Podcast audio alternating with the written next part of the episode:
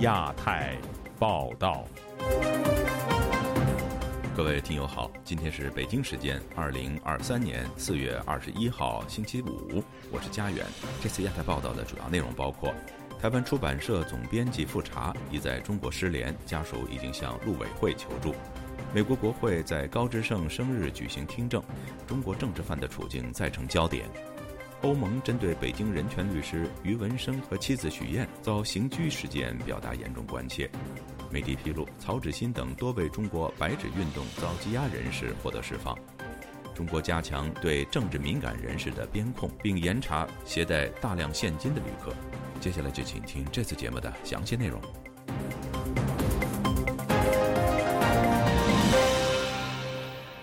台湾八旗文化出版社的大陆籍总编辑富察延鹤上个月前往中国后，传出失联甚至遭警方拘捕的消息。台湾陆委会本周四表示，已经接到家属的求助，并对该事件保持关注。以下是本台记者夏小华发自台北的报道。作家贝岭20号凌晨在脸书和推特发文称，台湾出版社八旗文化总编辑富察延鹤，又称李延鹤，3月回中国之后音讯全无，传出在上海被秘密拘捕。贝岭接受自由亚洲电台采访表示，富察在疫情后赴中国是探亲祭祖，他从上海文化圈得知的消息。他现在人被扣了，但是我没有办法去判断他是什么样的罪名和是什么样的原因，我也无从去了解他们把它放在的地方。贝岭呼吁台湾和国际文化界、媒体界、出版界大力营救。对于复查在中国是被捕、失联还是失踪，台湾主管两岸事务的大陆委员会发言人詹志宏20号在例行记者会只证实人是平安的。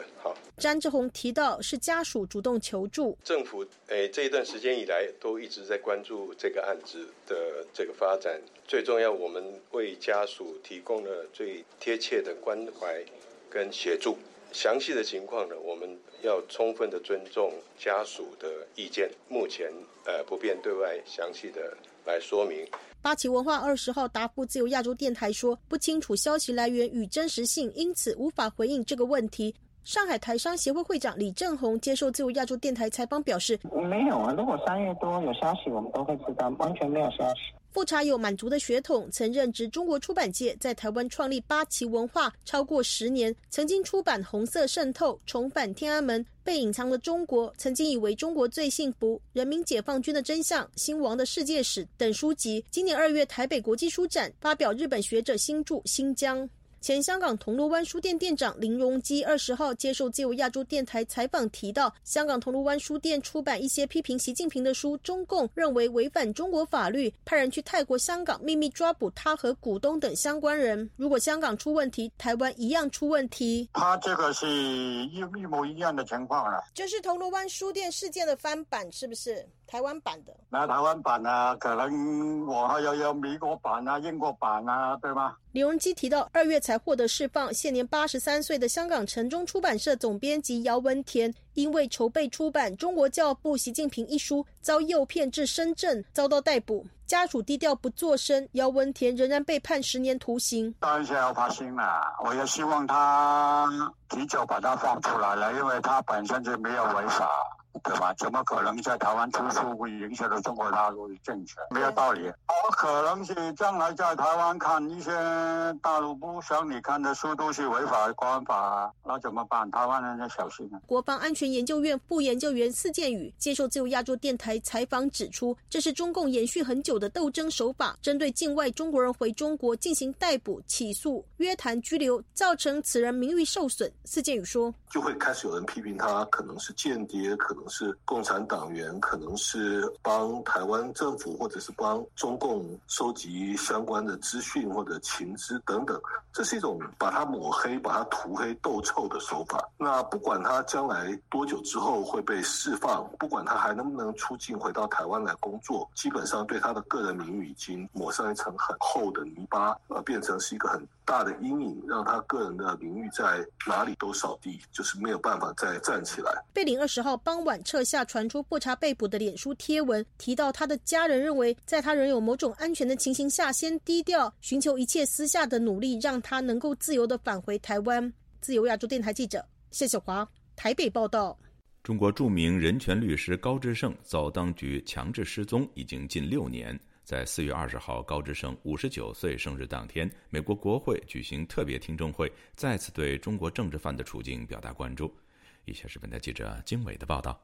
高志胜生日这天，美国联邦众议院外交事务委员会召开小组听证会。民间宗教权益组织对华援助协会创办人傅希修牧师向委员会表示，中国的人权、宗教和法治正在遭遇最黑暗、最糟糕的时代。他还呼吁美国行政当局应该给予中国政治犯流亡在美国的家属更多关注和支持。高志胜律师常年致力于中国人权的改善。2006年，他被当局以煽动颠覆国家政权罪判处有期徒刑3年，并在狱中遭受酷刑。2014年出狱后，高志胜仍被当局软禁，并从2017年8月起与外界失去联系，至今下落不明。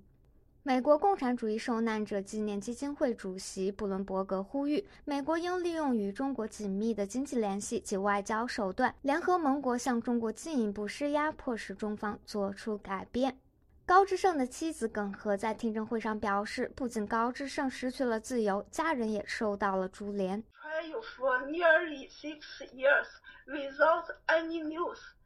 将近6年过去了，不仅没有通缉令，而且没有任何单位或组织对高志胜被绑架负责。没有人见过他，没有人听过他的声音，也没有人确认他还活在这个世界上。耿和强烈呼吁美国政府敦促中方允许高志胜像普通政治犯一样接受公开审判，并给予公民应有的探视权。近日遭中国当局以颠覆国家政权罪判处12年徒刑的人权律师丁家喜的妻子罗胜春表示，许志勇和丁家喜二人多次被捕入狱，在狱中饱受酷刑，出狱后还要被指定监视居住。去年年中，临沂市中级法院还要求代理律师签订保密协议，不得向家属和外界透露案情细节。Let's review each step of these two cases.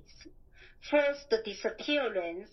让我们回顾这两个案件的每一个步骤：强制失踪、秘密拘押、刑讯逼供、伪造罪证、闭门审讯、秘密宣判、不下发量刑文书给家属。当局自始至终都在违反中国的宪法和刑法。他表示，中国共产党和中国政府正在利用宪法和法律来压制人权律师和公民社会活动人士，没有正义和公平可言。当局以威权统治来维持他们的腐败权利。4月10日，中国人权捍卫者许志勇及人权律师丁家喜被当局以颠覆国家政权罪分别判处有期徒刑14年和12年。该事件迅速引发美国、德国、法国等西方民主国家的强烈谴责。据悉，二人将针对一审判决提出上诉。自由亚洲电台记者经纬华盛顿报道。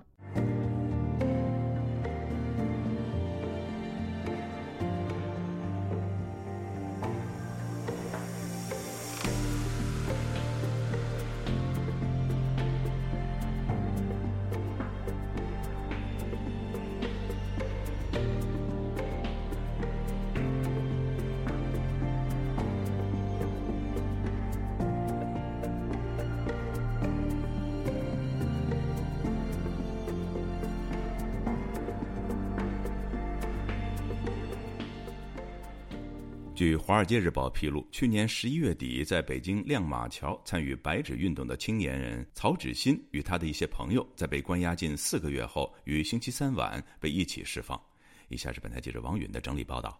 曹芷欣是北京一家出版社的图书编辑，因为参加白纸运动，于去年12月23号被警方带走。他被带走后，他的朋友发布了一个他事前录制的求助视频，引起外界高度关注。《华尔街日报》在报道中说，曹芷欣的男友披露，他接到曹芷欣的视频电话时感到很高兴。他一直认为曹芷欣和他的朋友们会在狱中被关得更久。中国独立媒体 NGOCN 也在周三发布推文称，知情人透露，白纸青年曹芷欣、李元静、翟登蕊和李思琪等4人已经离开了看守所。此前，他们因参与去年底的北京亮马桥集会，均被以寻衅滋事罪名逮捕，羁押于朝阳看守所。对于曹芷欣的释放，她的男友还说，他感觉这次是在利维坦面前取得了一次小小的胜利。利维坦是圣经中的怪兽，代指过度的国家权力。他说他至今仍对这些逮捕感到震惊，整个事情不应该发生，但还是发生了。逮捕和释放同样突然，因此人们必须适应一个新的现实。他说曹芷欣似乎瘦了一些，但在简短的视频聊天中精神状态良好。周三获释的曹芷欣另外一位朋友则在微信上发帖说，如果我没有回复你们的信息请原谅，我终于可以抬头看星星了。在去年12月18号至今年1月6号期间，曹芷欣的社交圈中至少还有7名女性被拘留，其中一些人在1月被保释，当局指责他们是所谓的寻衅滋事。但现在依然无法确定曹芷欣及其朋友是否被保释，或者他们的案件是否已经结束。在这些与曹芷欣一样被拘捕的女性当中，有作家、记者、电影制片人和艺术家。他们以前没有任何的政治活动经验，但他们对中国的专制统治越来越不满。今年2月，曹芷欣曾通过他的律师和他身边的人分享他的状况。他说他在拘留期间练习了瑜伽，学习日语和英语，并在情人节用红糖和芝麻酱做了一道甜点。曹芷欣给朋友们写道，我仍然相信我们站在一起。他还说他和其他被监禁的朋友约定，在他们获释后一起旅行。他写道，开始准备吧。自由亚洲电台王允，华盛顿报道。中国人权律师余文生和妻子许燕因为涉嫌寻衅滋事被刑事拘留已经超过1个星期，欧盟对事件表示深切关注，要求中国政府放人。有分析认为，北京显然有意回避人权议题，不排除余文生夫妇成为政治筹码的可能性。以下是记者高峰的报道。欧盟发言人4月19日表示，深切关注中国维权律师余文生及妻子许燕被北京公安刑事拘留，要求立即无条件释放两人。发言人表示，众所周知，欧盟关注中国持续打压人权活跃分子及律师，并已在各个层面提出有关问题。55岁的余文生在2018年因倡议修宪被捕。其后被裁定煽动颠覆国家政权罪成，判监4年，去年刑满出狱。欧盟驻华代表团上星期在社交网站表示，余文生与许燕前往与欧盟驻中国代表团会面的途中被中国当局拘留。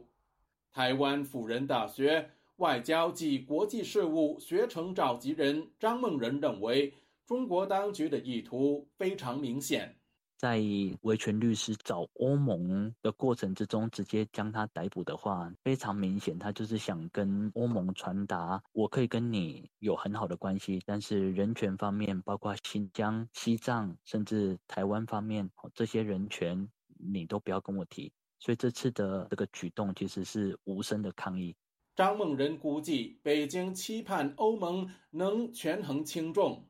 在双边贸易协定里面，其实有一部分的成分呢是跟人权有关系，势必会挂钩。他今天如果对维权律师进行逮捕的话，他就是表示的非常明显，我其实可以不用在乎欧中贸易协定，如果你硬要跟我谈人权的话，那如果你只想要跟我进行贸易，那我们就不要谈人权。分析认为，中国异议人士因前往外国使馆与外交人员会面而遭刑事拘留，并不寻常。因为目前欧盟对中国的态度，除了马克宏之外，其他的人都非常的强硬。也许中国会拿这个来当成筹码，看我们要交换些什么，然后我把维权律师放出来。那如果欧盟态度没有放软的话，那我想维权律师关押的时间可能就会比较久一点。欧盟外交与安全政策高级代表以及德国外长已结束访问中国的行程，但是王全璋等多名北京维权律师近日均被软禁在家。王全璋证实，公安人员19日从家门外撤走后，他和家属继续受到身份不明人员的监控。监控的周期比较长，持续的时间也比较长，这个是过去没有的。我们的正常的生活遭到了干扰，甚至破坏。我们出行啊、购物啊、买菜啊，都有影响。王全璋相信，北京当局对维权律师的监控有多严厉，与到访的政要是否持批判态度有直接关系。自由亚洲电台记者高峰香港报道。美国政府重拳出击，起诉2名涉嫌经营中国秘密警察站的华裔后，在全球掀起连锁效应。英国国会向政府提出紧急质询，官员确认执法部门已经对中国海外警局展开调查，而韩国以及欧洲多个国家的政府都相继对中国在当地的秘密警察站展开不同程度的行动。以下是本台记者吕希发自伦敦的报道。英国《泰晤士报》近日发布的长篇调查报道在英国政坛引起动荡。报道详细披露，当地中国侨领林瑞友之前在伦敦主理一个中国秘密警察站，而这一位曾经担任伦敦金融城和威斯敏斯特选区华人保守党副主席以及英国福建同乡联谊总会会长的中国商人，长期在中共统战部控制的组织以及英国保守党高层之间游走，华裔为中共在英国从事统战和渗透工作。英国国会下议院在周三提出紧急质询，英国罪案及警务国务大臣菲利普确认，执法部门正对境内3个相关场所展开调查，因此不能透露太多细节。我的重申，英国政府决心保护在英国的所有社群免受跨国镇压影响。保护英国人民至关重要，我们绝不容忍任何胁迫、恐吓或非法遣返任何个人的企图。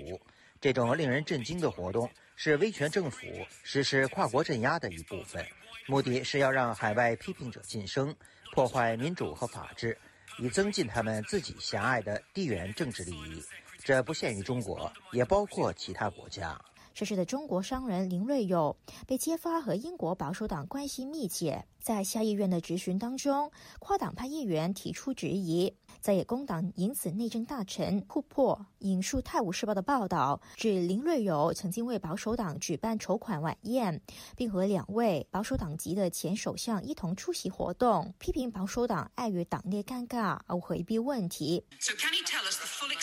部长能否完整地告诉我们，这些人和保守党有何关系呢？有没有和任何部长有联系？部长和保守党采取了哪些行动？政府对克洛伊登和其他地方被指控的秘密警察局做了什么？他们的业务是否已经被终止呢？保守党前党魁史密斯就表示，国会议员以及安全部门早就已经向政府提出警告，质疑为何政府迟迟没有采取行动。而除了英国、韩国以及欧洲多国的政府都相继对中国在当地的秘密警察站开展不同程度的行动。中国在韩侨民协会总会会长王海军因为涉嫌违法经营，被韩国警方移交检察部门。他所经营的中餐馆东方明珠曾经被人权组织保护卫士指控是中国在当地设立的秘密警察站。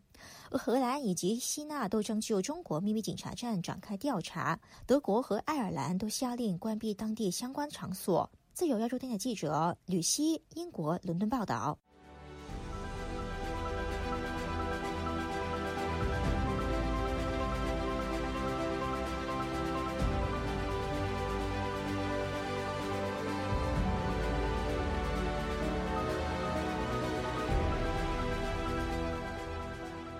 广东等地出入境口岸再度加强对旅客的盘查，包括旅客身份以及携带的现金以及贵重物品等。另外，上周有多名维权人士打算在珠海口岸出境，遭到拦截。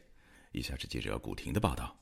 湖南、湖北多位维权人士告诉本台，近期他们试图从深圳和珠海出境，被边检人员阻挠，理由是出境后可能危害国家安全。中南地区一位因担心个人安全而不愿公开姓名的刘先生本周四告诉本台，他上周从珠海出境，打算从澳门前往马来西亚，被边防人员阻止。我准备通过珠海的这个拱北口岸过境澳门去，我这个安检的时候被他们拿下来了，他就把我带到了他们那个办公室，然后就对我进行盘查、搜查我的行李。他们说我属于不符合出境的人员。刘先生说，他和边检人员交涉才知他上了不准离开中国的黑名单。他电脑里面有记录下来吧，说我这个人不能出境，就把我带到了指挥中心里面去了，对我进一步盘问吧。查了以后，可能也通知到我们这边，所以我们这边公安局这边也知道我保了，就把我换掉了。大概有这个时间应该有1个小时左右。我后面就能给我个理由啊，他说是依据什么中华人民共和国出入境管理法第12条危害国家安全。近期有江西、湖北等地的维权人士从云南西双版纳偷渡老挝前往泰国，打算前往第三国。他们的目的地是美国或西方民主国家。一位在泰国的江西人郭女士告诉本台，她此生再也不回中国。有湖北、湖南及云南多位维权人士告诉本台，他们领不到出国护照，即使申请到护照也出不了境。维权人士赵先生告诉本台，最近许多维权人士或律师出境受阻。这一次新增加了好几个都是没配满，还没出去。我们当地我马上打个电话给我，我说你要给我办，为什么不让我出去呢？他说办归办，出不出去是另一回事。除了中国南方多个口岸加强对出境者的身份核查，还加强对旅客物品进行仔细检查。本周二，一位从深圳福田口岸出境的香港旅客曾女士告诉本台，她往深圳福田口岸被海关人员检查随身物品。她说：“我就拎了一个手提包，她要看，我是看到她被查了，海关的人就在那数钱嘛，她带了一些现金，那个脸，那个女孩脸都很难看，除了拿2万，还上了黑名单。”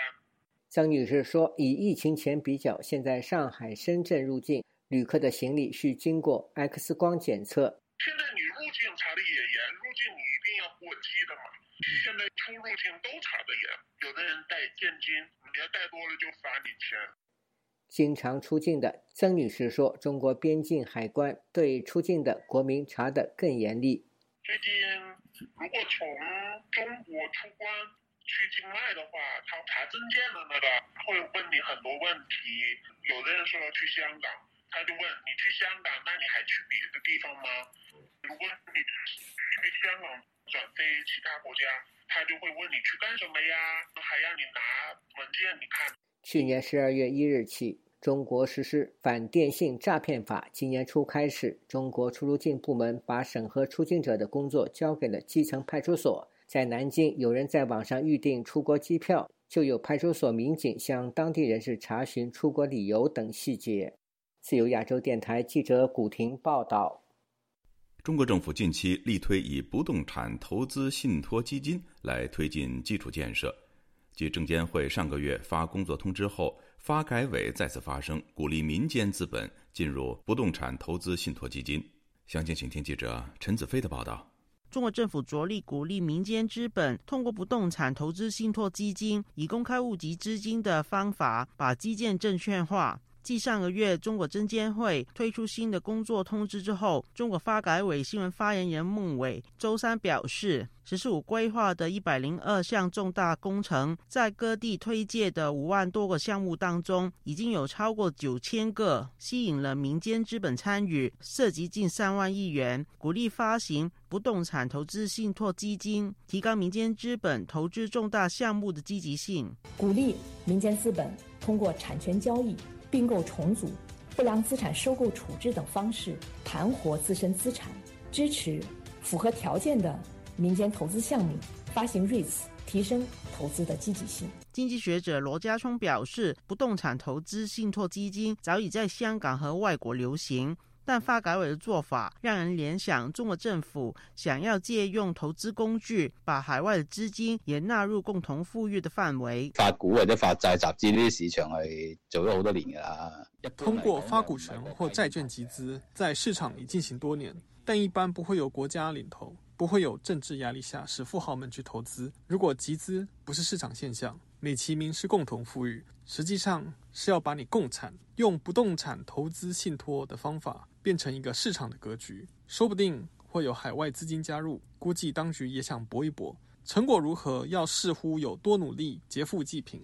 资深银行家吴明德表示，中国多年来只是依靠基建的投资刺激经济增长，导致大批回报率低、难以回本的基建项目出现，例如高铁等。受债务危机困扰，中国政府已没办法为市场提供资金的新血，要完成“十四五”的项目指标，借投资之名，只能向民企开刀。而家啲民間協助承擔呢啲基建投資咧，其實就係另外一種咧共同富裕。民間協助基建投資，事實上是共同富裕的政策新意。在中央和地方政府不夠錢時，要落實“十四五”規劃的計劃，相當困難。社會缺乏資金流轉，當局唯一能向民企開刀，想出利用以通過黃金股權方式被國有控制的大企業，全部要拿錢出來投資參與新的不動產投資信託項目。经济学者施林表示，新的政策是中国政府财力变弱、没力支持大量基建的证明。官方试图迫使民企自动先声，协助政府完成指标。因为民企现在对中国政府唯一的能够起作用的东西，就是手里边还有点钱。担心民营企业家们隐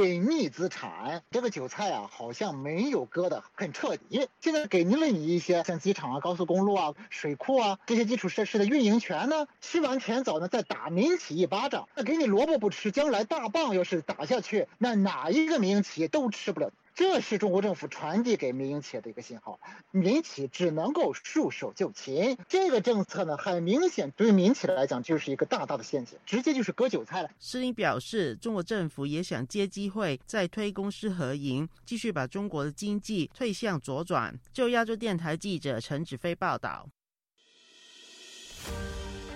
中国的民主人士依然坚信真理，运用非共产主义世界的内部政治和社会改革的力量。海洋生温还有酸化，海洋生物多样性已经。那么毛泽东的文革就确实可以跟斯大林的大清洗。中国近年来对俄罗斯的援助金额相当于对非洲各国总和。亚太时政历史构成，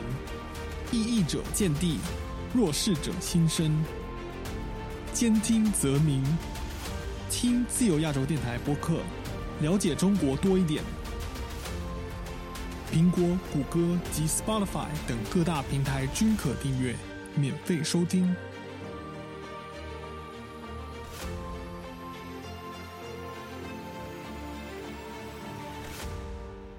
听众朋友，接下来我们再关注几条其他方面的消息。美国财政部部长耶伦4月20号表示，美国寻求与中国建立建设性和公平的经济关系，但将保护其国家安全利益，并反对中国主导外国竞争对手的行动。耶伦星期四上午在美国约翰霍普金斯大学发表讲话时表示，美国寻求与中国建立健康的经济关系，合作应对当今紧迫的全球挑战。他还表示，任何与中国脱钩的努力都将是灾难性的，因为针对北京的国家安全措施并非旨在扼杀中国经济。中国外交部星期四批评韩国总统提及台湾议题是全球性议题，韩国政府强烈不满，并认为中国外交失礼，令人质疑国格。路透社更报道，韩国政府召见了中国驻韩大使以表达不满。